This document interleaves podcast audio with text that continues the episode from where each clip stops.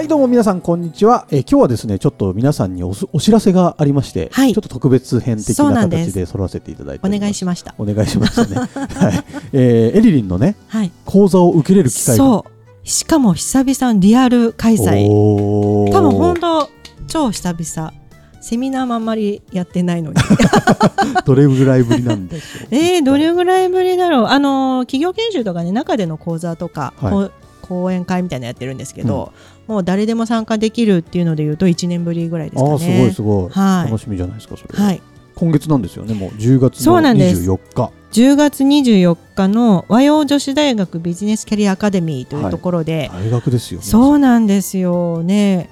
あの今回は何をやるかというと、はい。感情を動かすプレゼンテーションマスターへの道参加者が前のめりになるプレゼン作りの秘訣ほということでプレゼンとかセミナーを作ってる方うはいはい。だからなんかこうセミナー講師の方でもいいし、うん。何かコーチコンサルでセミナー作ってる人でもいいしなんかみんなの前でお話ししてる方とかあとなんかミーティングでねなんかいろいろ発表しなきゃいけないんだけどどうもうまくいかないとかなんかみんなが聞いてない気がするとか、なんかあんまり巻き込まれてない気がするとか、うんうん。なんか一人ぼっちになっちゃってる感じがするとか、うん。いろいろあるじゃないですか。怖いんだよなそそうそうなんですはい。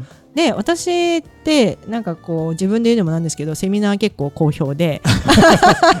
自分で言いますけど 言いますけどね。ね。そう。意外とねねあの皆さんしかも参加型でやるので、うんうん結構盛り上がるんですよね。でこれなんでかっていうと別に私あの滑舌がすごいいいわけでもないし、なんかプレゼンテーションの、まあ、勉強はしましたけど、はい。なんか別になんか表現力がすごい豊かとかそういうわけじゃなくて、はいはいはい。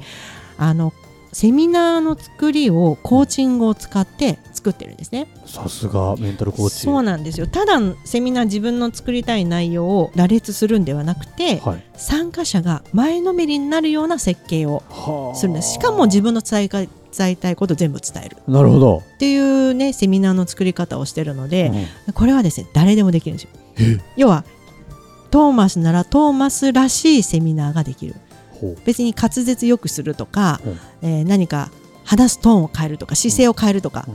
表情を変えるとか。もちろんそれをやった方がいいけど、はいそれやんなくてもトーマスの今持ってるコンテンツだけではい。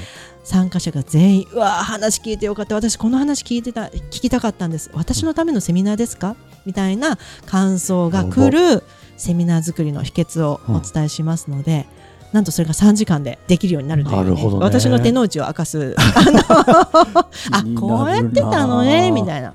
そういうはいちょっとセミナーの秘トーマスも参加訣になしようりますので。